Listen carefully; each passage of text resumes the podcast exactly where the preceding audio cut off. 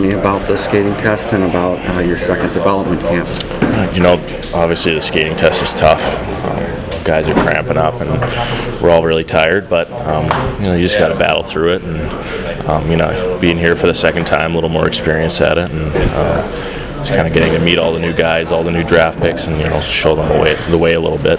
So What do you feel that you learned on the ice? You know, just being around, you know, we got Shawn Horcoff here. He's working a lot more with the guys, and um, I've been skating with him all summer, and he's just, you know, just on me about little things like walking the blue line, shooting the puck, shoot the puck all the time.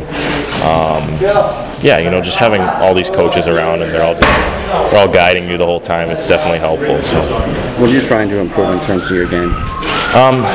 Yeah, you know, like I said, just um, I've said it many times. You know, the being getting bigger and stronger thing, and then um, they really stressed the the shooting the puck a lot this year.